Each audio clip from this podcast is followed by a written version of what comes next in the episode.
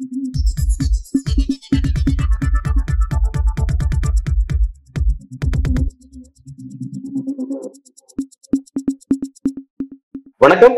இது news focus Tamil இந்த நேர்காணலில் நம்முடன் அரசியல் பேச இணைந்திருக்கிறார் மூத்த பத்திரிகையாளர் திரு தரசு ஷியாம் அவர்கள்.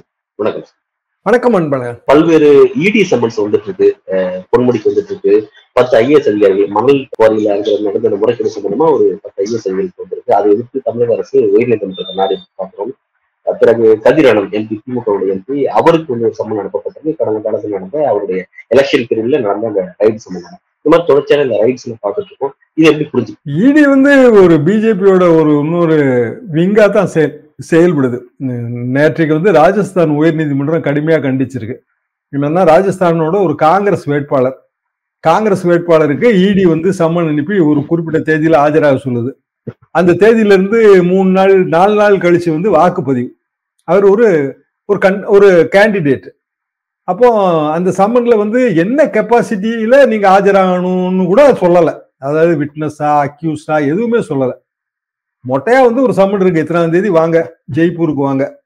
அவர் கான்ஸ்டுவன்சிலேருந்து ஜெய்ப்பூர் வந்து நானூறு ஐநூறு கிலோமீட்டர் தள்ளி இருக்கு.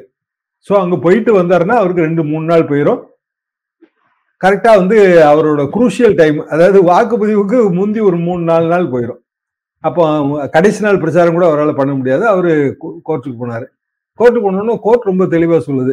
ஒரு கே எப்படி வந்து ரைட் டு கண்டெஸ்ட் இருக்கோ போட்டியிடுவதற்கான உரிமை எப்படி இருக்கோ அதே மாதிரி ரைட் டு கேன்வாஸ் இருக்கு. பிரச்சாரம் செய்வதற்கான உரிமை இருக்கு. அதை நம்ம வந்து பறிக்க முடியாது. இந்த சமணம் ஒரு வாரம் கழிச்சு போடுறதுல என்ன குடிமொழிவு போக போகுது? என்ன இன்னைக்கே ஏன் அத்தனாம் தேதி தே வாக்குப்பதிவுக்கு முந்தி அவர் ஏன் வரணும்? ஜெய்ப்பூருக்கு ஏன் வரணும்? அவ்வளவு கிலோமீட்டர் தள்ளி என்று கூறி அந்த சமணம் வந்து அது குவாஷ் பண்ணி விட்டுருச்சு. கிட்டத்தட்ட இதே காரணத்தை சொல்லி தான் அரவிந்த் கெஜ்ரிவால் அவர் போகவே இல்லை. அதுக்கு பிறகு அவருக்கு சம்மனும் கொடுக்கல. அப்படியே விட்டாங்க. இடி வந்து இடியை இப்படி பயன்படுத்துவது ரொம்ப தவறு. என்ன காரணம்னா பிஎம்எல்ஏ ஆக்ட் இப்போ அந்த பெஞ்சே வந்து இன்னும் நடந்திருக்கணுங்க. ஒரு மாசம் இருக்கு அவர் ரிட்டையர் ஆகிறதுக்கு ஜட்ஜு அப்ப பிஎம்எல்ஏ ப்ரொவிஷன் பத்தி நிறைய விசாரிச்சாச்சு. ஒரு பதினஞ்சு நாள் வந்து டே டு டே வந்து விசாரிச்சு தீர்ப்பு கொடுக்கறதெல்லாம் ஒன்றும் கஷ்டம் இல்லை. ஆனா அவங்க வந்து தீ- அதுக்குள்ள போக விரும்பலன்னு தான் நான் புரிஞ்சுக்கிட்டேன். பிஎம்எல்ஏட முக்கியமான ப்ரொவிஷன்ஸ் குறித்த பெஞ்ச் பெஞ்சோட மூத்த சீனியர் நீதிபதி ஒன் மந்த்ல ரிட்டையர் ஆறாரு. அந்த ஒரே காரணத்தை சொல்லி பெஞ்ச் வந்து தன்னைத்தானே வந்து கழித்து கொண்டது நேற்று நேற்று. இப்படி வந்து உச்சநீதிமன்றமும் பல நேரங்களில் தவறு செய்கிறது என்பதுதான் எனது கருத்து. பிஎம்எல்ஏ கருப்பு சட்டம். அதோட பல ப்ரொவிஷன்ஸ் இன்னமும் வந்து லீகலா சேலஞ்ச் ஆயிருக்கே தவிர முடிவு வரல. பிஎம் இப்போ உதாரணமா நீங்க குறிப்பிட்ட தமிழ்நாடு அரசு போட்ட வழக்கு. தமிழ்நாடு அரசு போட்ட வழக்கு என்ன? IAS officers mines and minerals கீழே அவங்க எப்படி பிஎம்எல்ஏக்கு கீழே கொண்டு வருவீங்க அவங்க எப்படி பிஎம்எல்ஏ சம்மனுக்கு வந்து அவங்க ஆன்சர் பண்ண முடியும்? அப்போ சென்னை உயர்நீதிமன்றத்துல தமிழ்நாடு அரசு இந்த வழக்கு போடும்போது சென்னை உயர்நீதிமன்றம் என்ன முடிவு எடுத்தாலும் திருப்பி அது சுப்ரீம் கோர்ட்டுக்கு தான் போகும். இடி இடிக்கு எதிராக முடிவு வந்தாலும் சுப்ரீம் கோர்ட்டுக்கு இடி அப்பீல் போதான் போகுது ஆக இப்பவும் முடிவு கிடைக்காது. ஆனா ஐஏஎஸ் ஆபீசர்ஸ வந்து பலரையும் வந்து பல்வேறு மாநிலங்கள்ல கைது பண்ணியிருக்காங்க. ஐஏஎஸ் ஆபீசர்ஸ் அனைவருக்குமே நோட்டீஸ் கொடுத்து உங்களோட சொத்து பட்டியலை நீங்க கொடுங்க. அதெல்லாம் நாங்க விசாரிக்கணும்னு இடி சொல்லுது. பல மாநிலங்களில் குறிப்பாக இந்த தேர்தல் நடக்கிற மாநிலங்களில். இப்படி போனீங்கன்னா நிர்வாக எந்திரமே ஸ்தம்பிச்சிரும். ஏனென்றால் எந்த ஒரு அரசாக இருந்தாலும் வேண்டியவர்களைத்தான் முக்கிய பதவிகளில் வைத்திருப்பார்கள். அது நம்பிக்கையானவர்கள்னு வச்சுக்கங்களேன். அப்ப அதிருப்தி அதிகாரிகள் இருக்கத்தான் செய்வாங்க. இந்த அதிருப்தி அதிகாரிகள் வந்து இதுல குளிர் காய ஆரம்பிச்சிருவாங்க. அப்போ நிர்வாக எந்திரம் எப்படி நடக்கும்? ஆஃப்டர் ஆல் எல்லாருமா சேர்ந்து பப்ளிக் குட்டுக்கு தானே உழைக்கிறோம். பொதுமக்கள் நன்மைக்கு தானே உழைக்கிறோம். ஈடிக்கு அந்த பொறுப்பு இருக்குல்ல. ஈடிக்கு சம்பளம் யார் தரா? ஈடிக்கு சம்பளமும் நம்ம தானே தரோம். ஈடியில் இருக்க உயிரிழப்புகளுக்கு போக்குவரத்து செலவுக்கு யார் பணம் தரா? அதுவும் நம்ம தானே தரோம். அப்ப ஜனங்களுக்கு என்ன நன்மை கிடைச்சதுங்கிறது அல்டிமேட் கொஸ்டின் அதுக்கு பதிலாக வந்து ஒரு ஆளுங்கட்சி மத்திய ஆளுங்கட்சி அதற்கு வந்து வாலாட்டுவது மட்டும்தான் ஈடியோட வேலைன்னு ஆயிடுச்சுன்னா நாளைக்கு இன்னொரு கவர்மெண்ட் மாறி வந்தாலும் இதே தான் நடக்கும். நீங்க இன்னொரு கவர்மெண்ட் மாறி வருதுன்னு சொல்லுங்க ஒரு கேள்வி. நேற்றைக்கு மம்தா பானர்ஜி ஒரு கருத்து தெரிவிச்சிருக்காங்க எலெக்ஷனை வந்து நீங்க வந்து இப்ப எல்லாம் எலெக்ஷன் நடந்துட்டு நீங்க வந்து எதிர்கட்சிகளை இடி வச்சு சிபிஐ வச்சு நீங்க வந்து வேணுங்கிற கருத்து சாதிச்சுட்டு இருக்கீங்க எலெக்ஷன் ரிசல்ட் வரட்டும் நாளைக்கு இந்த அமைப்புகள் அப்படியே உங்களுக்கு எதிராக திரும்ப சொல்லி ரொம்ப கான்பிடண்டா அவங்க சொல்றாங்க.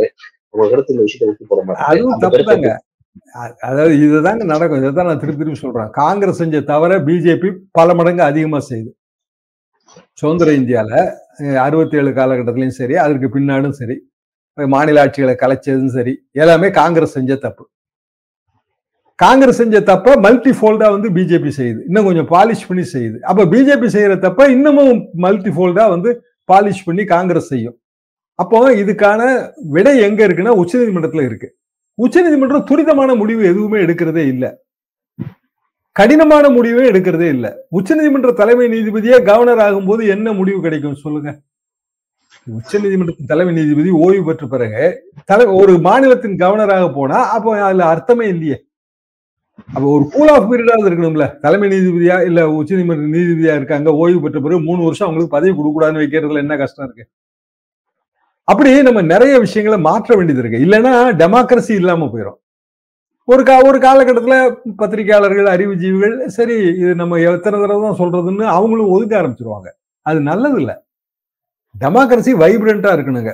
ஆளுங்கட்சியும் தேவை எதிர்கட்சியும் தேவை. ஒரே நாணயத்தோட ரெண்டு பக்கம். ரெண்டு இருந்தா தான் அதுக்கு பேர் டெமோக்ரஸி செக்ஸ் அண்ட் பேலன்ஸ் சரிபார்த்து சமன் செய்யும் அமைப்புகள் அது நீதிமன்றம். அதுவும் சிறப்பாக இருந்தால்தான் அது டெமோக்ரஸி அப்போ ஜனநாயகத்தின் அடிப்படை கூறுகள் வந்து பால்படுத்தப்படுகிறது பிஜேபி ஆட்சியில அதிகமாக பால்படுத்தப்படுகிறது வேணா நம்ம குற்றச்சாட்டு வைக்கலாம். காங்கிரஸ் ஆட்சியிலும் பால்படுத்தப்பட்டது என்பதை நம்ம மறந்து விட முடியாது. இல்லையா? இப்ப இது எதை நோக்கி இது போய்கொண்டிருக்கிறது என்றால் ஆட்சி மாற்றம் வந்தாலும் இதே ஈடிக்கு இதே மாதிரி ஒரு சூப்பர் பவர் வந்துடும் அப்படிங்கிற ஒரு பயம் எல்லாருக்கும் வருது. ஒரு காலத்துல சிபிஐங்க சிபிஐ வந்து மத்திய அரசாங்கத்தின் கூண்டு கிளியன்லாம் வந்து சுப்ரீம் கோர்ட்டே சொல்லியிருக்கு.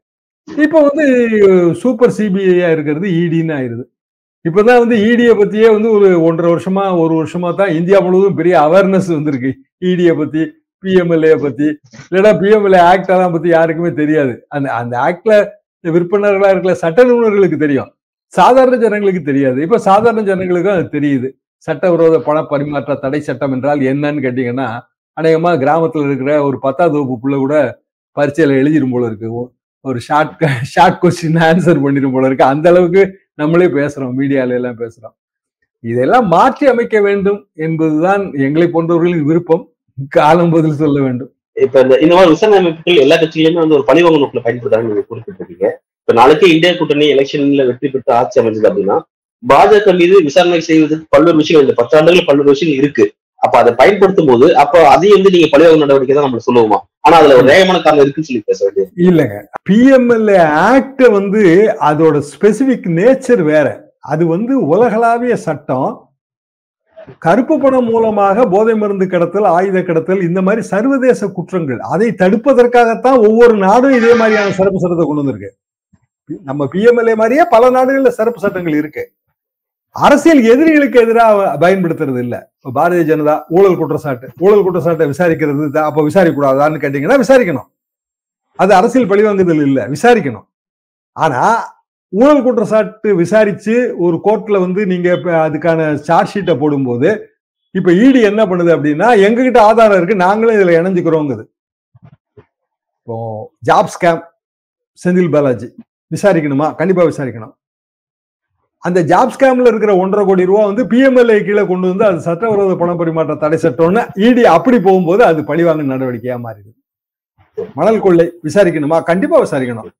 மணல் கொள்ளையால் தான் இன்னைக்கு பெரிய பாதிப்பு இருக்கு. மணல் மாஃபியா ஒழிச்சு கட்டப்பட வேண்டிய ஒன்று. தமிழ்நாட்டில் அது படுமோசமா இருக்கு. எல்லா கட்சி ஆட்சியிலையும். ஆனால் மணல் மாஃபியா அதை வந்து ஒரு ஐடி கீழே கொண்டு வர்றது அல்லது ஊழல் தடுப்பு சட்டத்து கீழே கொண்டு வர்றது வேற. மணல் மாஃபியா மூலமாக கொண்டு வர்ற பணம் அது சட்டவிரோத பண பரிமாற்ற தடை சட்டம்னா அவங்க போதை மருந்து கடத்தினாங்களா? ஆயுத கடத்தல் பண்ணாங்களாங்கிற கேள்வி வரும்ல. ஒரு ஐஏஎஸ் ஆபீசர் வேலூர் கலெக்டருக்கு சம்மன் இஷ்யூ பண்ணியிருக்காங்க அவரு அவர் என்ன ஒரு ரெண்டு வருஷத்துக்கு முந்தைய அந்த போஸ்ட்டுக்கு வந்திருப்பாரு இல்ல ஒன்றரை வருஷத்துக்கு முந்தைய போஸ்ட் வந்திருப்பாரு எனக்கு சரியா தெரியாது. பட் அந்த ஐஏஎஸ் ஆபீசரை நீங்க இப்படி பின் பண்ணிட்டீங்க அப்படின்னா யாருமே வேலை பார்க்க மாட்டாங்க. சரி ரைட்டு நமக்கு என்ன வந்திருக்கு? அப்படின்னு தான் போவாங்களே தவிர ஒரு ரெஸ்பான்சிபிலிட்டியை எடுக்க மாட்டாங்க. அது வந்து மக்களுக்கு நன்மை தராது. அதைத்தான் நான் திருப்பி திருப்பி சொல்றேன். எதுவாக இருந்தாலும் எந்த துறையா இருந்தாலும் சரி அது அல்டிமேட்டா யாருக்காக உழைக்குது? ஜனங்களுக்காக தானே உழைக்குது. அது ராஜஸ்தானா இருந்தானா உத்தரப்பிரதேசமா இருந்தானா சத்தீஸ்கரா இருந்தானா தமிழ்நாடா இருந்தானே அல்டிமேட்டா இருக்கிற அதிகாரம் இருக்கும் இன்னைக்கு இங்க ஐஏஎஸ் ஆஃபீஸரா இருப்பாருங்க நாளைக்கு அவர் டெல்லியில போய் உட்காந்துருப்பாரு ஜனங்களுக்காக உழைக்க வேண்டியதானே அவங்க கடமை. அப்படி ஜனங்களுக்காக உழைக்கும் போது வந்து அதுக்குள்ள நீங்க ஸ்பேனரை விட்டீங்க அப்படின்னா சக்கரம் சுத்த அது நின்று போயிடும் பல்வேறு கேள்விக்கு ரொம்ப ஆழமாகவும் இல்லவும் இந்த விவகாரத்துல கருத்துக்களை வழங்கியிருக்கீங்க. உண்மையிலே நிறைய நேர்காணல் வந்து பல்வேறு கருத்துக்களை வழங்கிட்டு கேட்க